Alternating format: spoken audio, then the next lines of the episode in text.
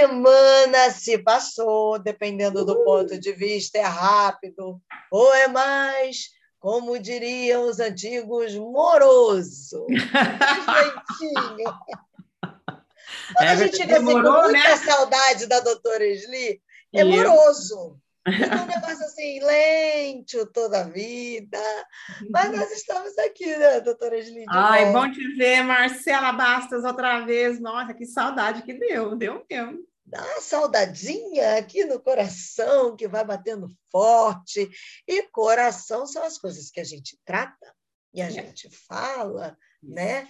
Que a doutora Esli já deixa tudo muito claro para a gente, para ir trabalhando essas farpinhas dos nossos corações, lá da nossa alma. E nós temos falado aí ao longo dos últimos três episódios sobre terminar bem, né? Da gente que começa muito bem e que acaba não terminando bem. Mas a minha pergunta hoje para você, doutora Esli, para nós, para a gente pensar, viajar aí naquilo que a doutora Esli nos propõe, guiada pelo Espírito Santo, claro, é para quem acabou não começando bem, existe alguma esperança de terminar bem, doutora Esli? Ou não? ah, não começou bem, você está fadado a terminar mal para o resto da sua vida. Não, não, não. No reino de Deus não tem esse negócio de quem nasce torto, termina torto, não é morre torto. Não, isso não existe. Não, porque nosso Deus é um Deus de redenção. É um Deus da segunda chance, é um Deus da terceira chance, né? É um Deus da quarta chance, né? É um Deus que não se cansa de nós. Então, muitas pessoas começam bem e lá pelo meio do caminho o negócio assim crespou, sabe, Marcelo? Mas o nosso Deus é um Deus de tanta misericórdia que ele fica lá no portão da nossa vida esperando assim, volta, volta para cá, volta para casa, tô aqui te esperando.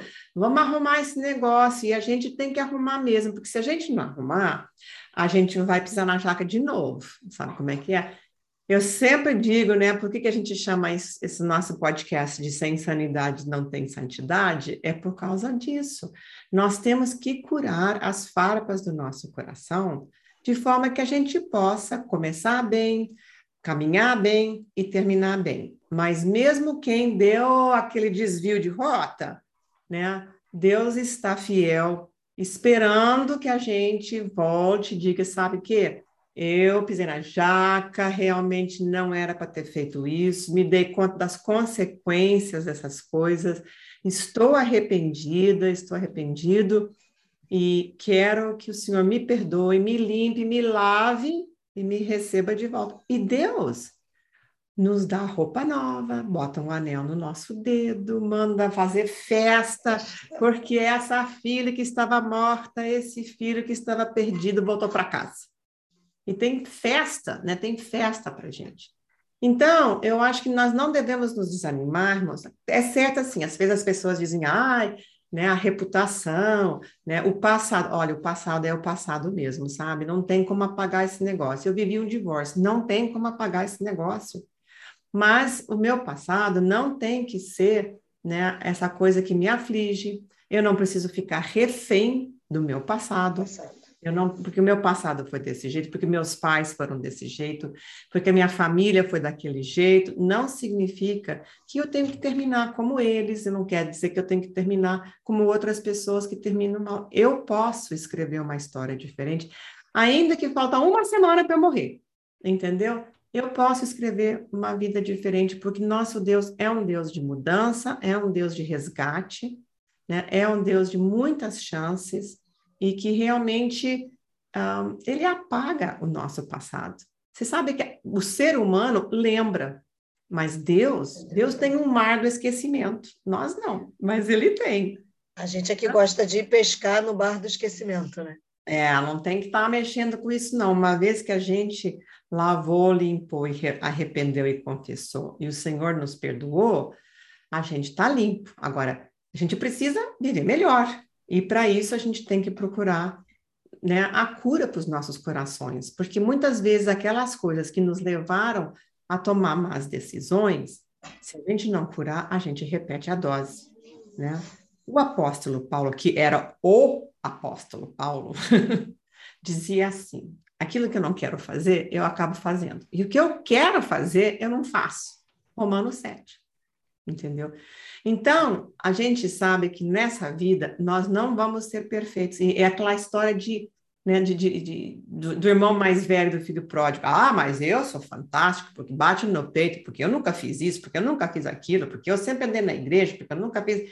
E aí fica olhando lá debaixo de cima do nariz do outro para aquele que vem. E Jesus deixou muito claro: é aquele que bate no peito e diz: Senhor, tem misericórdia de mim, pecador.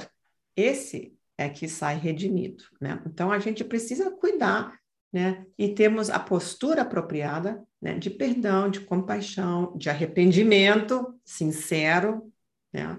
E é mudar. É nesse ponto aí, doutora Esdi, você já tocou aí duas vezes, já desde do que você começou, o quanto esse processo, você vai entender por que eu estou te fazendo essa pergunta exatamente nesse ponto, o quanto reconhecer é importante nesse processo.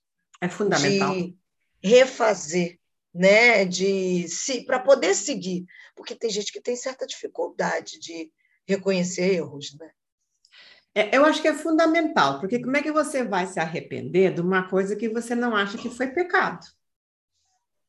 Né? Aí fica complicado, né? Porque meu, meu marido diz assim, em inglês, inclusive, até rima, né? Porque ele é canadense, né? Que muitas vezes as pessoas se arrependem porque foram descobertas mas não estão arrependidas do seu pecado. They are sorry for their skin, but not sorry for their sin, é o que ele diz, né? Então, assim, Sim. ficam arrependidas, assim, da boca para fora, ou pela publicidade que deu, mas não porque realmente haja um arrependimento sincero no né? coração. Né? Ficaram arrependidas, me descoberta, me, me, flagraram, né? Porque se eu não tivesse sido flagrada, eu ia continuar. Continuaria. Eu ia continuar nas coisas.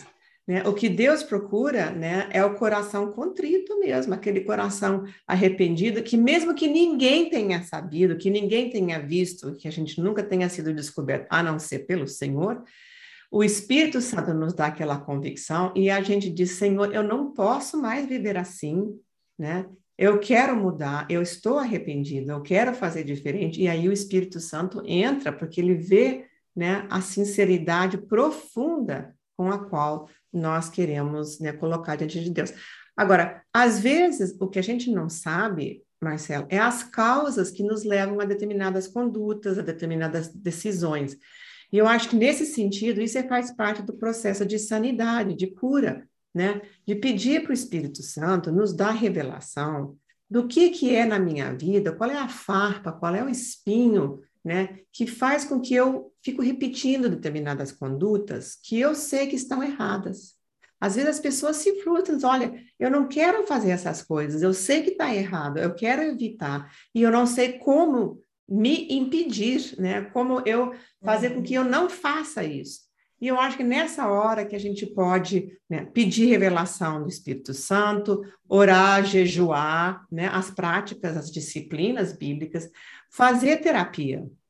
Eu acho que uma das coisas mais interessantes que tem me acontecido, você sabe, né, que eu sou terapeuta hoje em dia de, de uma psicoterapia chamada EMDR, que é um movimento ocular que nos ajuda o cérebro a puxar essas lembranças. E Deus nos deu um cérebro tão interessante, tão incrível, que quando a gente faz esse reprocessamento, às vezes a gente recupera mesmo a origem da dificuldade. Não só lembra, como Deus também nos dá a oportunidade de curar isso, Ele nos dá as ferramentas. Hoje a gente não faz mais terapia como antigamente, a gente resolve mesmo, sabe? É impressionante.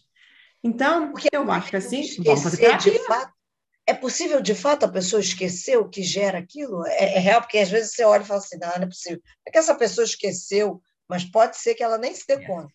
Esquece sim.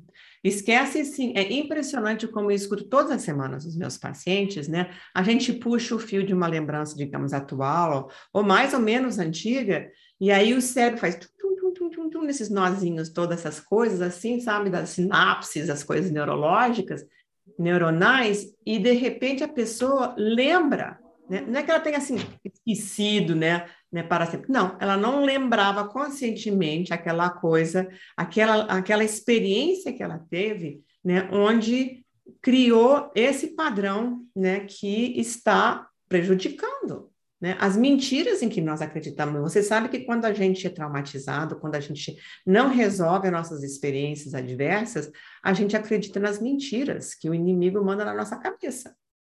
Então, quando a gente acha a causa, a gente rompe o poder destas mentiras, a gente rompe o poder destas lembranças de nos fazerem mal. O Senhor lava né, essas coisas, nosso cérebro, nossas lembranças, essas porcarias que nos fazem mal. E aí nós somos realmente nova criatura num novo pedaço do cérebro. Entendeu? Eu tô com neurônios que agora assim estão limpinhos. E aí eu aprendo assim a me aceitar, dizer, é, realmente meu passado foi esse, eu fiz isso mesmo. Eu tive muito arrependimento, né? faria muito diferente hoje com as luzes que eu tenho hoje, né? Mas eu também não vou ficar refém do meu passado. Eu vou entregar meu passado para o Senhor limpar e eu poder viver melhor daqui para frente e terminar bem. Muito interessante isso que você trouxe, é, Esli, porque você fala sobre não ficar de fato refém ao passado. Uhum. Você ensinou como é que eu faço olhando para mim mesmo, para que eu não seja refém das minhas lembranças, da, das minhas dores, dos meus arrependimentos, para que haja um arrependimento real, não um remorso que me torna prisioneiro ali dessas correntes. Mas eu também quero trazer uma outra palavra que você trouxe. Eu só estou trazendo de volta para a conversa. Quando você falou da questão da reputação. É aí eu quero trazer quando o outro, aí não, beleza, eu me tratei, estou levando diante de Deus, estou fazendo tudo o que a doutora Esli falou que eu tenho que fazer para que eu fique livre das cadeias que eu mesmo estou me colocando do meu passado. Uhum. Claramente, como disse a doutora Sli, não faria o que hoje eu não faria o que fiz no passado com as luzes que eu tenho hoje, entendendo isso. Mas é. quem está de fora não está entendendo isso.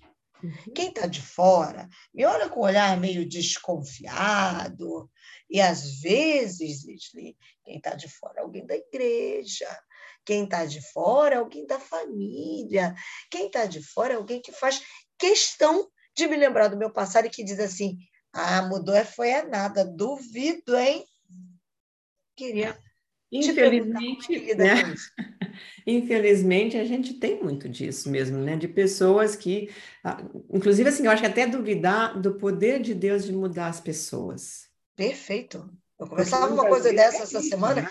que você vê alguém que matou alguém, assassinou no passado, se arrepende, e muitas vezes nós, os próprios cristãos, dizemos, não, mas falou, é, gente, mas a gente vai jogar a Bíblia fora? É, eu acho que aí você puxou montes de coisas que a gente tem que levar em consideração. Uma, você sabe, no meu livro eu falo disso no, no livro da galera, né, curando a galera que mora lá dentro, porque nós temos uma galera que mora lá dentro, né?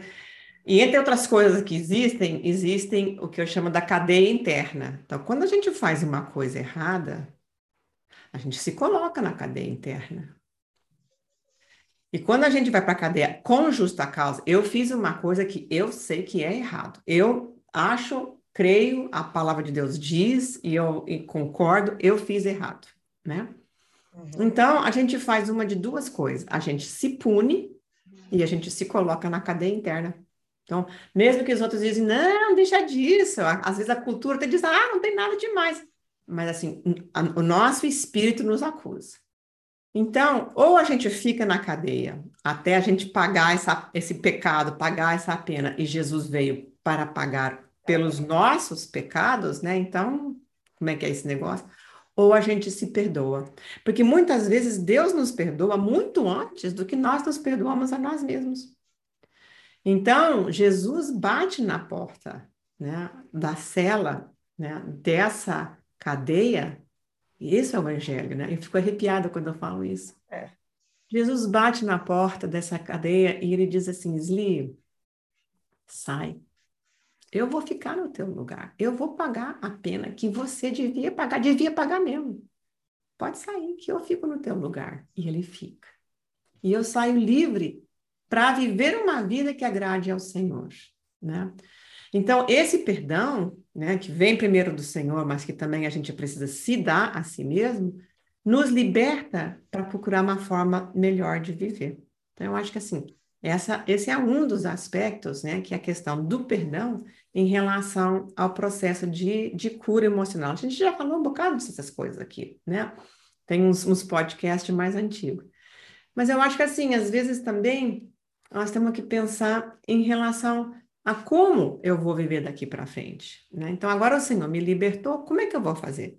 E tem coisas do passado, assim, da minha reputação, que eu não tenho como mudar. A reputação, na verdade, Marcela, ela pertence aos outros, ela não me pertence.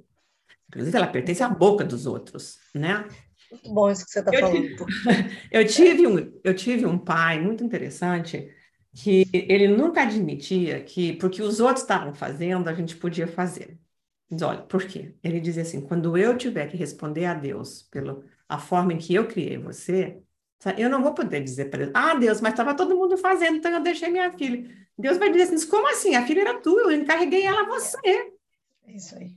Então, meu pai me deu um, um, presente maravilhoso, um dom maravilhoso, que é a capacidade de dizer assim: eu não vou fazer, não vou transigir nos meus princípios em função do que, que os outros vão falar. Ou do que, que os outros estão dizendo, bem ou mal, porque às vezes as pessoas vão falar, elas vão falar bem, elas vão falar mal, elas vão falar a verdade, elas vão falar as mentiras, elas vão inventar coisas. Então, a reputação não me pertence, ela pertence realmente às outras pessoas. E às vezes eu posso contornar isso e às vezes não. Agora, o dia que eu tiver que responder pela minha vida, eu não vou responder para essas pessoas que tiveram a minha reputação nas suas bocas. Eu vou responder é para o Senhor. Um dia eu vou chegar diante dele e ele vai me perguntar assim: vamos, vamos olhar para a sua vida? Vamos, vamos prestar contas? Chegou a hora. Olha aqui, olha isso daqui, olha aquilo ali. E sabe de uma coisa? Olha que coisa maravilhosa, me faz chorar. Todas as coisas que foram cobertas pelo sangue de Jesus não vão aparecer. Glória a Deus por isso. Não vão aparecer sabe? Porque Deus apagou, né? Ele borrou com o sangue de Jesus aquelas coisas do meu livro. Ele não tem mais. Ele esqueceu, né? E ele me dá essa capacidade. Ele esqueceu e não esqueceu, óbvio que ele sabe, né? Mas ele não leva isso em consideração contra mim. Então, eu vivo muito assim. Um dia eu tenho que responder a Deus pelo que eu estou fazendo. O que eu estou fazendo é o que agrada ao coração do Senhor ou não? Esta é a pergunta que a gente tem que responder. Eu estou agradando o coração do Senhor ou não? Porque se eu não tiver, vamos procurar cura emocional, vamos procurar conhecimento de uma forma que a gente possa né, contornar, viver uma outra vida, mudar de direção, mudar de rumo, arrumar esses negócios, dar a volta atrás, se arrepender, né, e tomar outro caminho, que é o caminho de agradar o Senhor, né? Jesus disse que ele era o caminho, então bora lá arrumar esse caminho. É sensacional. Muita coisa para a gente pensar. Muita coisa para a gente orar. É. é. A gente levar diante de Deus, para a gente pensar não só com relação a gente, mas até com o outro, que tipo de pesos talvez a gente possa estar tá julgando em cima do outro. Exato. Bem Porque é muito fácil falar mal, né? É muito fácil. É. Mas é muito difícil viver bem, né? E eu acho que a gente também não tem que viver, uma, viver bem de fora para dentro para agradar os outros. Eu tenho que viver bem de dentro para fora. Meu coração tem que agradar o Senhor. O que eu faço a minha vida tem que agradar o Senhor. E olha, se eu estiver agradando muita gente, tem até que questionar se eu estou no bom caminho, porque o mundo não vai amar quem eu sou quando eu represento o Senhor. É verdade. É verdade. Vai gerar um incômodo, né? O pessoal não gosta. Então, e eu vou te contar umas outras coisas, se você quiser ouvir da próxima vez. Mas é claro que eu quero. Tem, até porque eu ainda tenho algumas várias perguntas, várias perguntas para você. Então, se eu fosse vocês que estão nos acompanhando, não faltava o nosso encontro. Semana que vem, quarta-feira que vem, tem mais. Oba, até, Marcela. Até lá.